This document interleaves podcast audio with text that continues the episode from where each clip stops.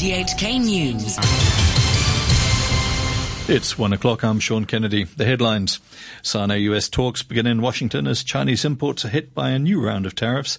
Police arrest hundreds of triad members in the biggest operation in more than a decade. And Hong Kong wins its first gold at the Asian Games.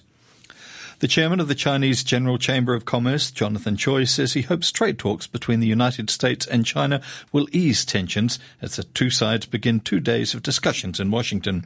The talks coincided with a new round of tariffs on Chinese imports, which kicked in at midday, affecting 16 billion US dollars worth of mainland goods, including chemicals and motorcycles. Beijing says it's retaliating immediately with tariffs of its own. Mr. Choi says Hong Kong companies have to brace themselves. In Hong Kong, besides uh, we do export ourselves, uh, Hong Kong uh, companies do have uh, many factories in China. And for those uh, manufactured in China and exported through Hong Kong, will be affected. And uh, I just feel that we should not only rely on only one market. Hong Kong company has to look for the new emerging markets. For example, in ASEAN countries, or in East Asia, or in Africa or South America. I think we need new markets. Mr. Choi also says it's inappropriate for independence advocate Chan Ho Tin to write to President Trump calling for China and Hong Kong to be kicked out of the World Trade Organization. Mr. Chan's open letter on the weekend has come under criticism. Mr. Choi agrees with the critics. Hong Kong is the fiercest economy in the world, and uh, we need free trade. We support, always support free trade. Therefore, we just feel that we should stay in WTO, and also we are a member of the APEC. And I just feel that uh, uh, uh, what he just mentioned is no good for Hong Kong future. Police say believe, they believe they've dealt a strong blow to triads after winding up a three-month crackdown against organised crime. More than 4,000 people were arrested locally between mid-May and earlier this month in Operation Thunderbolt 18, a joint operation with Guangdong and Macau police. The youngest person arrested was a 12-year-old boy who was detained for drug offences. Chief Superintendent Man Tat Ching of the Organised Trade Crime and Triad Bureau said this year's operation was the largest since 2000 and netted $313 million in contraband. Chief Superintendent Mann added that 320 triad members were arrested, including ringleaders. We have conducted a total of four undercover operations with arrest of what, we call in Chinese is uh, okay, uh, of the uh, particular trust society, and also arrested a number of senior office bearers of this uh, trust society. We believe our actions have gave them a strong blow, and also we already interdict their main sources of illegal income. Hong Kong has claimed its first gold medal at the 2018 Asian Games. Jacqueline Siu and a horse first on tour won the equestrian dressage individual competition in Jakarta. It's also the SAR's first ever Asian Games gold medal for this event. Siu entered the day in second place, but a final score of 77.045 put her above Malaysia's Muhammad Ambak and in first place. Siu lives in the UK but has been competing for Hong Kong since 2005. The chief executive, Carrie Lam, says the Greater Bay Area initiative can help diversify Hong Kong's economy and alleviate social problems caused by the land shortage. She spoke through an interpreter at a commerce summit. The Bay Area will be able to provide a diversified economic uh, growth directions for Hong Kong. As well, Hong Kong land use is limited for uh, residential, for uh, retirement, for living, etc. And the Bay Area will provide more land for Hong Kong as well. Four professional institutes have again shown support for using reclamation to boost land supply in Hong Kong. They include architects, planners and surveyors. They say reclamation involves less uncertainty when compared to other options offered by the government's land supply task force, which is consulting the public on how best to find land for housing and development.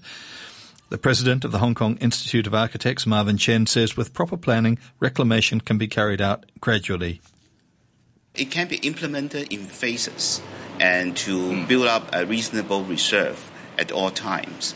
Uh, you don't have to do all at once. You can plan. But the first thing is you need to have good planning, to plan ahead with a bigger aim, and then we can examine how to implement. A local NPC delegate says mainland authorities are now looking at upgrading Hong Kong residents' home return permits to provide more services, such as allowing de- holders to get a mainland driving license or giving concessions on transport and sightseeing. Ip Kwok Him said the services on this upgraded permit would be limited, would be more limited than those offered on a new mainland resident permit aimed at Hong Kong and Macau people who work or study across the border. Applications for that permit begin in September and allow holders to access a range of social and public services on the mainland. The Clean Air Network says the government, schools and businesses should take voluntary action to mitigate the health impact of air pollution when smog levels are high. Air quality health index readings are forecast to be very high this afternoon and the pollution may not disperse until Sunday.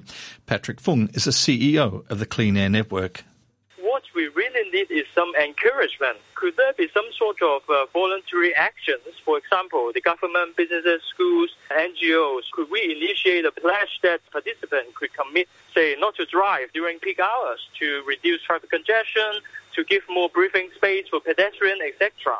And it's forecast that there will be high pollution episode today to Saturday. How about there could be adjustment of working hours, as same as rainstorm or typhoon? Without these changes that affect uh, really our course of life, people will simply ignore the warning system. The Democratic Party has gathered has collected around 8,000 signatures last week, urging both the Secretary for Transport and Housing, Frank Chan, and MTR Corporation Chairman Frederick Ma to resign. Democratic Party lawmaker Lam Cheuk Ting said he's worried about the safety of MTR stations and management ability at the company in the wake of the construct destruction scandal at Hung Hom Station. He said he doesn't think the resignation of the CEO and several engineers is an adequate response. Those senior members of MTR reside. Most of them are the engineer team. Uh, as the chairman of MTR and the secretary for transport, they have to bear the overall management responsibility and the political uh, responsibility. So I urge them to step down and to let the other social leader who have the credibility to lead the company and the bureau and to remedy the situation as soon as possible. The signatures were collected through public contact, contact and online. To Australia, and three more Australian government ministers have resigned, adding to the growing pressure on the Prime Minister Malcolm Turnbull to step down. The ministers have called on Mr Turnbull to call a second ballot. Here's the BBC's Hywel Griffiths. On Tuesday, Malcolm Turnbull survived a leadership challenge within his party, but his opponent, Peter Dutton, has demanded a second ballot, confident that he now has a majority of MPs behind him. In the last few hours, the Finance and Jobs ministers have offered their resignations in an attempt to force Malcolm Turnbull from office. If, as many now expect, Australia has a new Prime Minister by the end of the day, they would be the sixth within a decade leaving many Australian voters bemused by the behaviour of their politicians. President Trump has strongly denied using election campaign finance to make payments to two women who say he had affairs with them. In a guilty plea in a New York court on Tuesday, Mr. Trump's former lawyer, Michael Cohen, said he had directed him to hand over the money with the principal purpose of influencing the 2016 presidential election. Mr. Trump accused Mr. Cohen of making up stories in order to get a more lenient sentence. Speaking to Fox News, President Trump reacted defiantly to Mr. Cohen's accusations. Did you know about the payments? Uh, later on, I knew. Later on. But you have to understand, Ainsley, what he did and they weren't taken out of campaign finance. That's a big thing. That's a much bigger thing. Did they come out of the campaign? They didn't come out of the campaign. They came from me, and I tweeted about it. You know, I put, I don't know if you know, but I tweeted uh, about the payments. The leader of the Democratic Party in the U.S. Senate, Chuck Schumer, says there's a cesspool around Mr. Trump. No one in America can dismiss what has happened as the actions of a few bad apples. There's a cesspool around this president. There is now an unmistakable, sinister hypocrisy to President Trump's campaign slogan, Drain the Swamp. President Trump brought the worst swamp we have seen in Washington's history to town when he came here. Speaking outside Capitol Hill, the Democratic Senator Tammy Duckworth gave her reaction.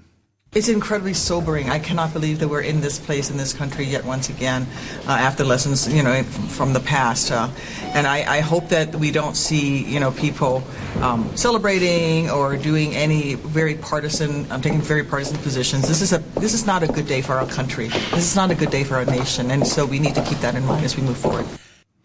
Australia has effectively blocked mainland telecom giants Huawei and ZTE from rolling out the country's 5G network, citing security risks. Maggie Ho reports. The Australian government said that the involvement of vendors who may be subject to what it called extrajudicial directions from a foreign government posed a security risk. Huawei denies accusations that it has links to China's government and military.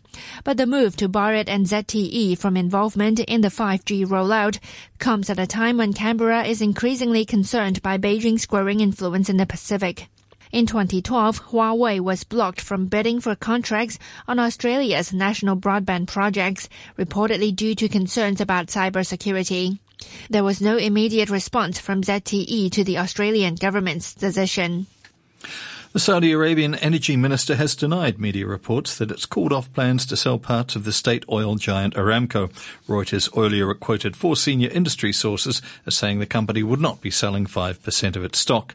The sale forms part of a Crown Prince Mohammed bin Salman's ambitious plan for economic reform. The BBC's Andrew Walker reports.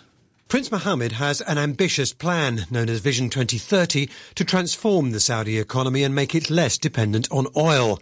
He hoped to sell a stake in state-owned Saudi Aramco to raise money to invest in that program. But the suggestion that the oil company could be worth a total of more than $2 trillion was seen as unrealistic by many industry experts. Several stock exchanges, including London and New York, were vying to host trading in the firm's shares. Finance now. Currencies. The US dollar is trading at 110.85 yen. The euro is 1 US dollar and 15 cents. The pound is worth 10 Hong Kong dollars and 9 cents. A short time ago, the Hang Seng Index was at 27,701, down 226 points. Turnover stands at $45 billion. Now with the sports, here's Richard Pine. We'll start at the Asian Games where Hong Kong has claimed its first gold medal. Jacqueline Siu and her horse First on Tour won the equestrian dressage individual competition in Jakarta. It's also the SAR's first ever Asian Games gold medal for this event. Siu entered the day in second place, but a final score of 77.045 put her above Malaysia's Muhammad Ambak and into first place. Siu lives in the UK but has been competing for Hong Kong since 2005. The gold medal also marks a personal breakthrough for Siu, who had finished fourth at Incheon 2014 and Doha 2006. Hong Kong's men's football team are getting ready to resume their Asian Games campaign today when they take on Uzbekistan in the last 16. The game kicks off at 5 p.m. Hong Kong time. In badminton, the knockout stage of the women's singles competition starts this afternoon. 25 year old Cheung Ngan Yi is Hong Kong's top player in this event. Now playing in her third Asian Games, Cheung says she will not be overwhelmed by the pressure. I don't want myself to think too much about my chance because I know because now women's singles, all the like top 20 opponents are also quite strong. So I feel like I just want to try my best and I feel if I can um, have a positive mind mentally, so I think I have a chance to beat everyone. So I just want to try my best. It's being reported that UEFA are considering bringing in video assistant referees for this season's Champions League from the quarterfinals onwards. The BBC's David Ornstein reports. The Club Competitions Committee are expected, according to the Times, to recommend approval of VAR for the quarterfinals onwards at a meeting in Monaco next week, with a final decision being taken by the UEFA Executive Committee at the end of next month. We know the problem with the group stage implementation. It would require huge manpower to use VAR across eight games also some grounds don't have the right facilities. Whereas the quarterfinals, it would be just one game at any one time. The manpower wouldn't be an issue, and it would help UEFA avoid major refereeing blunders in decisive, high profile games. The former Arsenal and Barcelona striker Thierry Henry is poised to take his first steps into management. The World Cup winning Frenchman is reportedly in talks to take over from Gus Poyet at Bordeaux. Football journalist Loic Tanzi said he'd be a popular appointment they are really happy once the, the rumor went out. So everybody's happy to see that Thierry Henry is, will become the new coach of Bordeaux, a new coach, a new world champion in our league because Patrick Vieira he was the, the coach uh, of, of Nice since the, the beginning of the summer. So two new coaches. Really important to have those guys in France because this is the best advertising for the league. And to end the news, the top stories once again. Sino-US talks begin in Washington as Chinese imports are hit by a new round of tariffs. Police arrest hundreds of triad members in the biggest operation in more than a decade, and Hong Kong wins its first gold at the Asian Games. The news from RTHK. Yeah, yeah.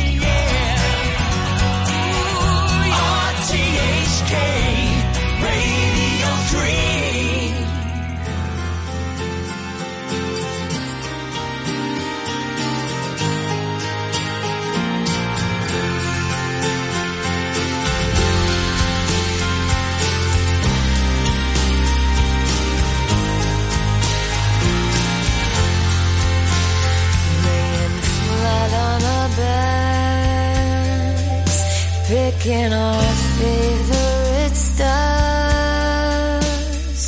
We try shining back from this roof of ours, but after a while, you say it seems pretty far. I think you